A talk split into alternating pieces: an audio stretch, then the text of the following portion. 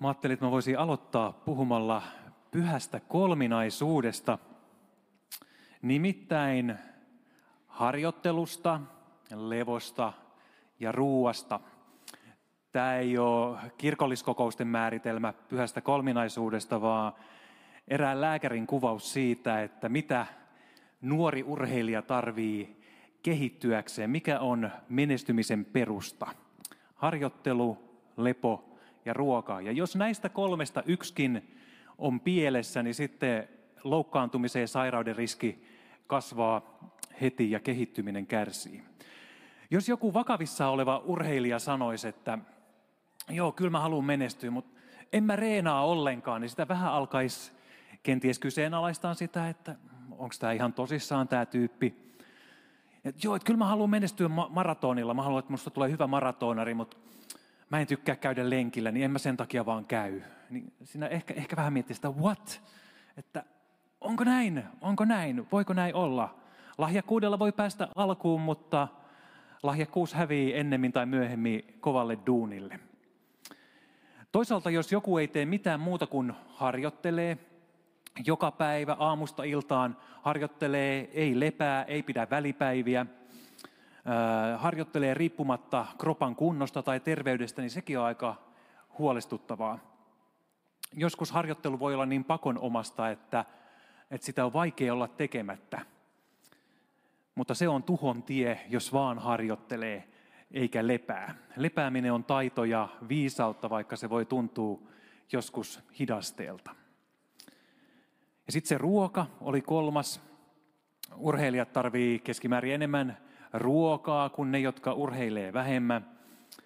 Ja tarvii oikeanlaista ruokaa. Että no joo, että mä kävin salilla taas ja vedin kovan reenin kolmannen kerran tällä viikolla ja tuntuu, että vaan väsyttää ja mitään tuloksia ei tule. No, no ai, ai, ai, no mitä sä syöt? No aamulla pari pötköä maksamakkaraa ja sitten mä juon paljon vettä loppupäivän. Sä ai jaa, okei, no tällä voi olla jotain vaikutusta asiaan. Harjoitus, lepo, ruoka. Näiden ollessa tasapainossa on toimintakykyä ja kasvua, hyvinvointia. No mä en tänään puhu pelkästään urheilusta, mutta tämä eh, toimikoon introna. Käydään alkuvuonna Uuden verson saarnoissa läpi Uuden verson arvoja. Ja tämän, me ollaan käyty niitä läpi vähän niin kuin sillä kulmalla, että mitä ne ei tarkoita. Ja tänään vuorossa on arvo lupa innostua. Ja se, mitä se ei tarkoita, on se, että etteikö saisi olla väsynyt tai levon tarpeessa.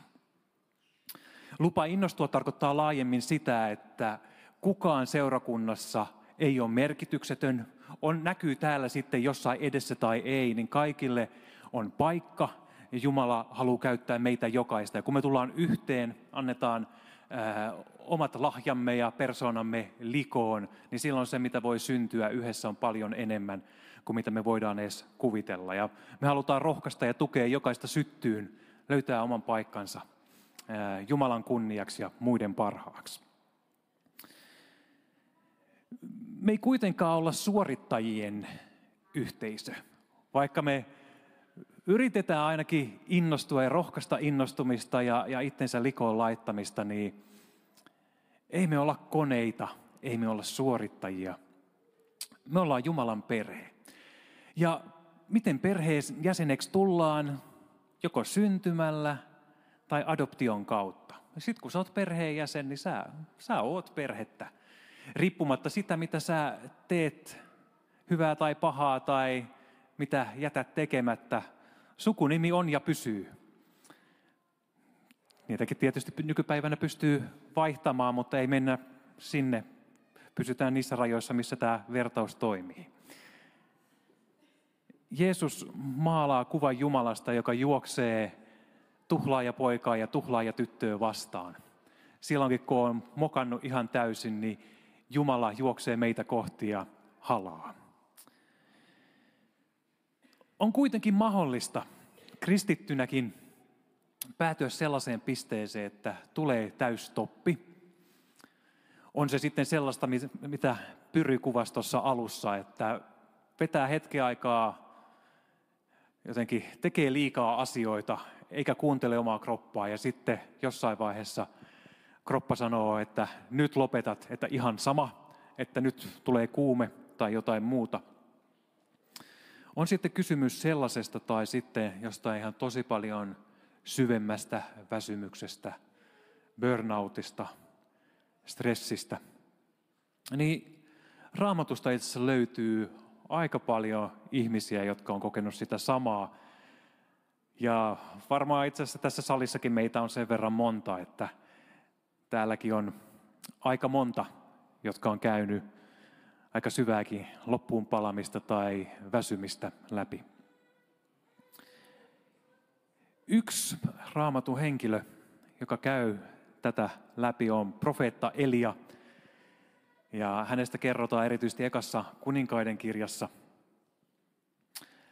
Profeetta Elia, hän oli Jumalan mies, hän rakasti Jumalaa. Jumala teki, näin Raamattu kertoo, Jumala teki hänen kautta aivan valtavan isoja asioita. Jos mä niin nostan vaan muutaman esiin, niin ensinnäkin profeetta Elia oli sellainen, joka meni sanoa pahalle kuningas Ahabille, että, että niin sun, sä rikot Jumalaa vastaan, sä teet vääryyttä, sun täytyy kääntyä.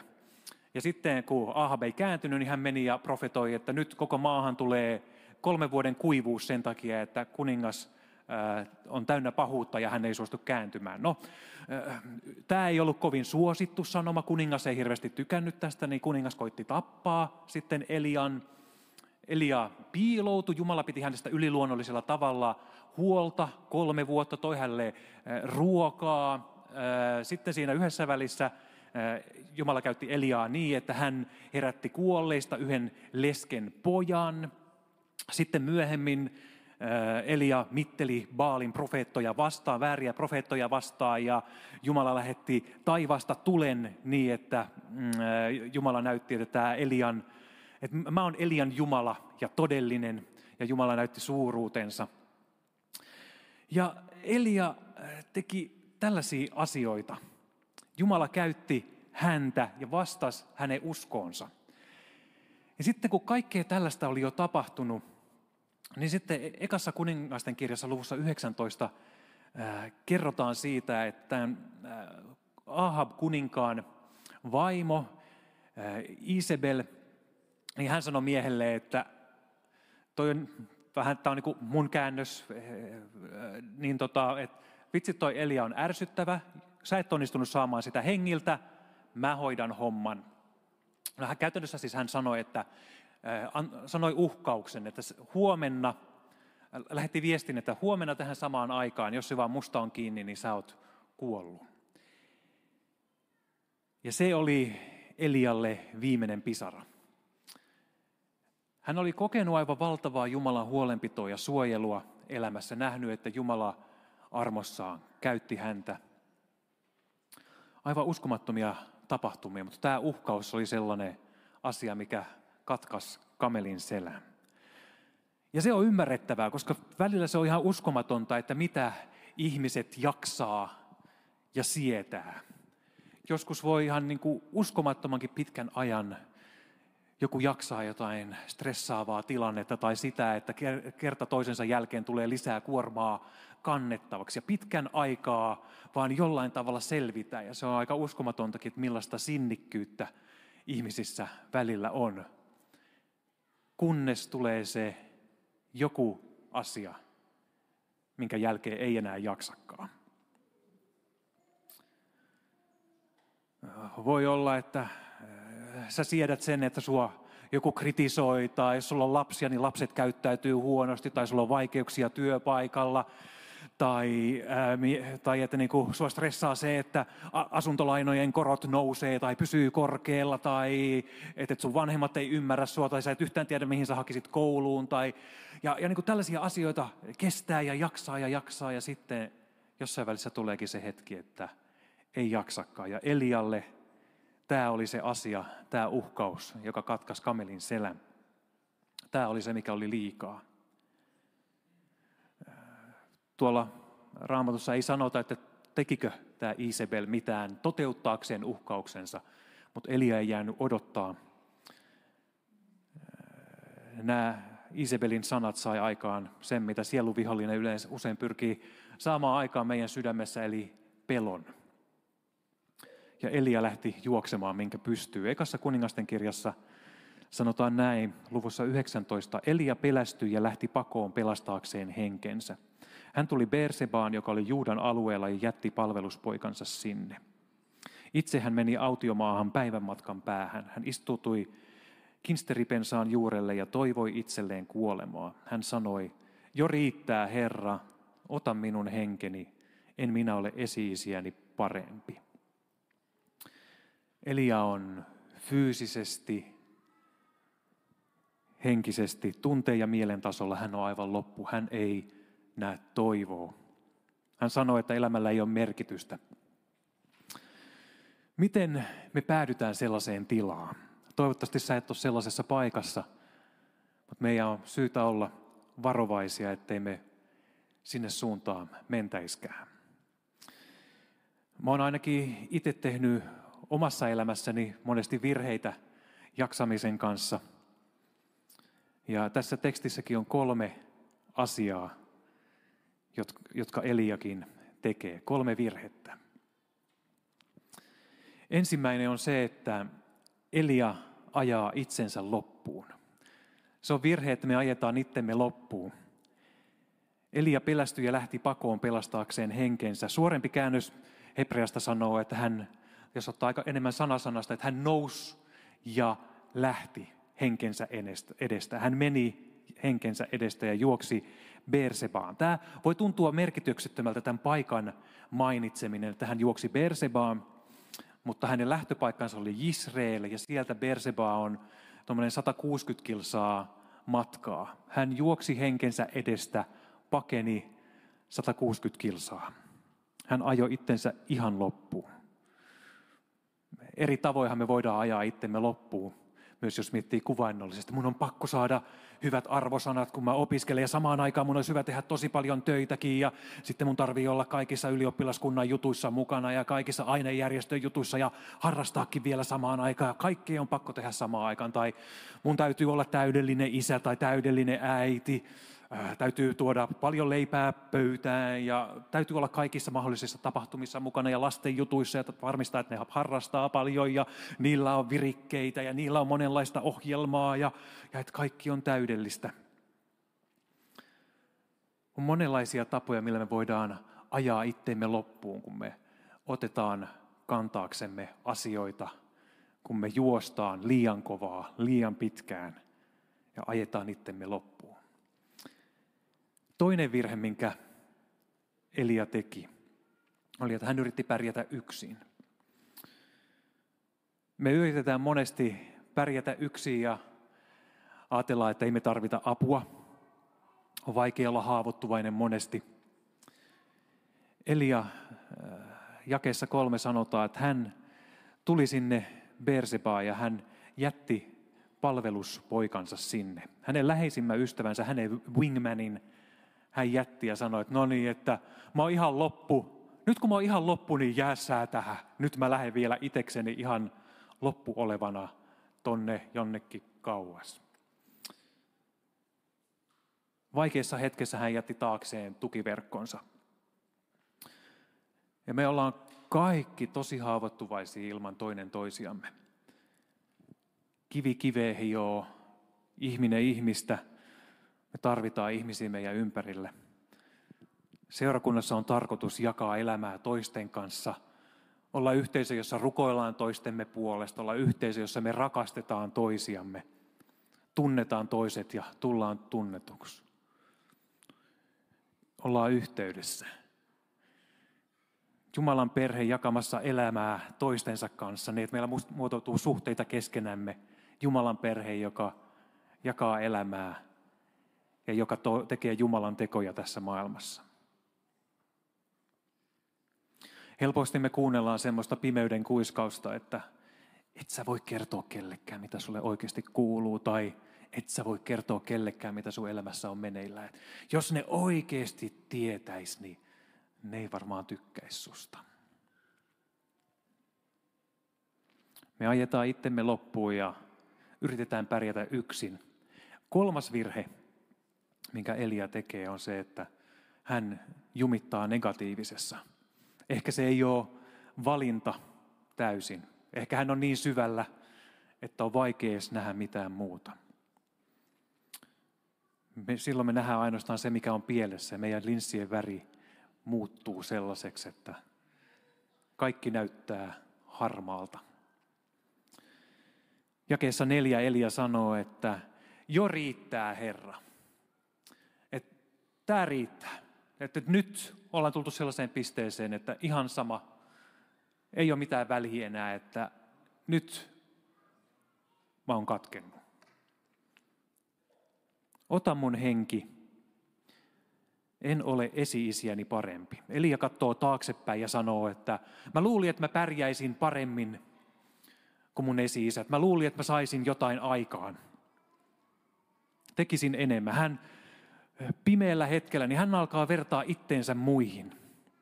Että et, musta tuntuu, että mä oon ihan loppu ja mä en pärjää ja sitten vielä nuo ihmiset, ketä mun ympärillekin on, niin ne, niillä vaikuttaa menevän niin hyvin. Ja mä en tule ikinä saamaan sellaista työpaikkaa niin kuin toi, tai mä en ikinä löydä puolisoa, tai mä en ikinä saa lapsia, mä en ikinä löydä opiskelupaikkaa, mä en ikinä valmistu, jos mä opiskelen. Me, niin kuin, me nähdään vain negatiivista silloin, kun me ollaan syvällä.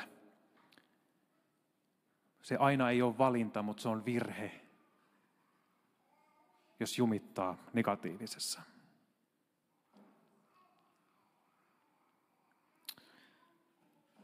Silloin kun stressi jatkuu ja jatkuu ja siitä tulee jotain syvempää, silloin on helppo vakuuttua siitä, että millään ei ole mitään merkitystä. Silloin kun on päätynyt sellaiseen pisteeseen, että sanoo jostain ihan sydämestään, että jo riittää, ihan sama. Jumala, ota mun, ota mun henkeni.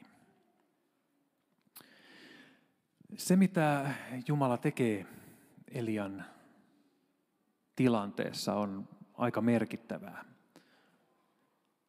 On mahtavaa mun mielestä.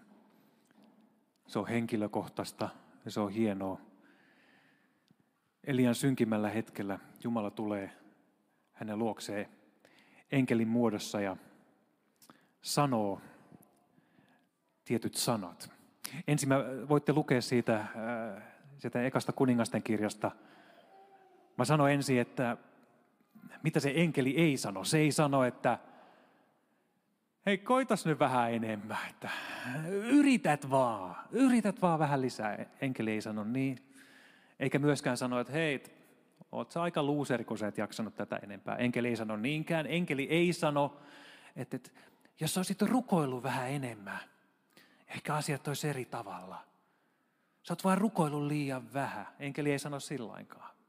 Eikä enkeli sano, että tämä johtuu synnistä sun elämässä, että sä et ole tarpeeksi pyhä. Sä oot tehnyt liikaa syntiä. Mikään näistä ei ole se ongelma tai se, mitä Jumala sanoo, mihin hän tarttuu. Täällä sanotaan näin, että enkeli kosketti häntä. Ja Jumala otti askeleen Elian suuntaan ja kosketti. Voi olla, että tänäänkin meidänkin joidenkin kohdalla Jumala tulee ja koskettaa jollain tavalla ja sanoo, tuo toivoa.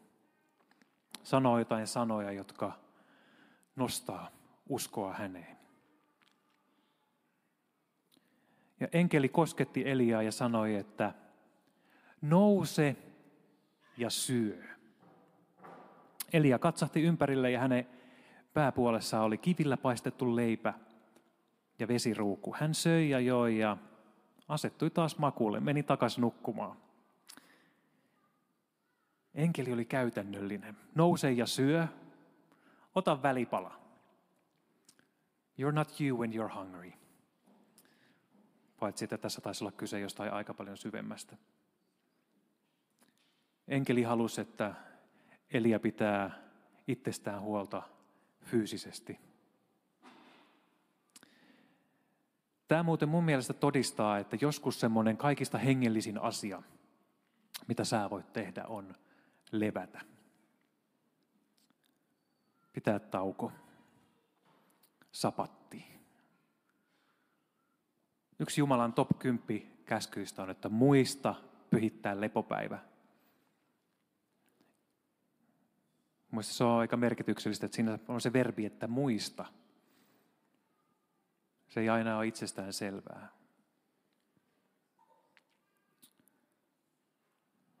Vihollinen saattaa kuiskata, että et sä voi, et sä voi levätä, et sä ehdi levätä. Sä oot liian tärkeä. Et sä, et sä vaan voi, niin kun sä tuotat pettymyksen joillekin muille, jos sä lepäät. Mutta älä, älä anna sun mielen kiusata sun kroppaa.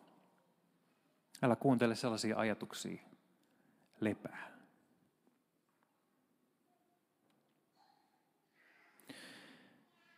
Jos lupa innostua tarkoittaa siinä urheilijan pyhässä kolminaisuudessa vaikka sitä harjoitusta, niin ää, tässä puhutaan nyt siitä levosta. Elämä menee pois tasapainosta, jos käytännön ja käsien saveen laittamisen lisäksi ei ole lepoa. Jeesus sanoo myös, että mä oon elämän leipä. Hän on ruokaa meidän sisimmälle. Joskus on myös niin, että siinä kolmiossa ei ole ainoastaan kyse siitä, jos miettii tämmöistä hengellistä elämää, että ei ole ainoastaan kyse siitä, että tehdäänkö me asioita ja sitten vaan ollaan tekemättä. Vai joskus on myös niin, että me tarvitaan ruokaa, me tarvitaan rohkaisua, me tarvitaan inspiraatioa. Jos sun sisin on tyhjä, niin voi olla, että pelkät nokoset ei auta. Me tarvitaan sitä, että Jumala koskettaa. Me tarvitaan sitä, että meidän sisin täyttyy. Lupa innostua ei tarkoita sitä, että sun tarvitsisi tehdä koko ajan jotain. Mutta se ei tarkoita myöskään sitä, että jos sä oot tyhjä, niin älä eti Jumalaa, älä eti voimaa, älä eti jotain semmoista todellista, mikä täyttää sua sisältä. Oikeastaan Jeesuksen luona on kaikki nämä kolme. Innostus, käytäntö ja paikka ja lepo. Jeesus sanoo, tulkaa minun luokseni, kaikki te työn ja kuormien uuvuttamat. Minä annan teille levon, ottakaa minun ikeeni harteillenne ja katsokaa minua. Minä olen sydämeltäni lempeä ja nöyrä näin teidän sielunne löytää levon. Rukoillaan hetki.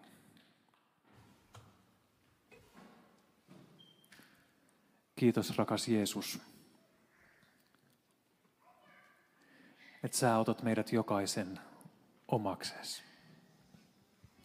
Kiitos, että sä otat meidät perheeseen, johon me kuulutaan riippumatta siitä, mitä me tehdään tai ei tehdä. Herra, me pyydetään, että auta meitä lepäämään silloin, kun me tarvitaan lepoa. Auta meitä pyhittämään lepopäivä.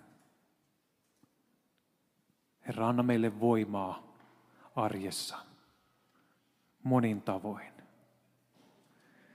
niin että meidän sisimmässä olisi ruokaa ja voimaa niin, että me voitais elää sun kunniaksi, lähimmäisen parhaaksi, arjessa ja juhlassa. Kiitos rististä ja ylösnousemuksesta ja pelastuksesta, jonka ne meille avaa. O ylistetty ja kiitetty. Amen.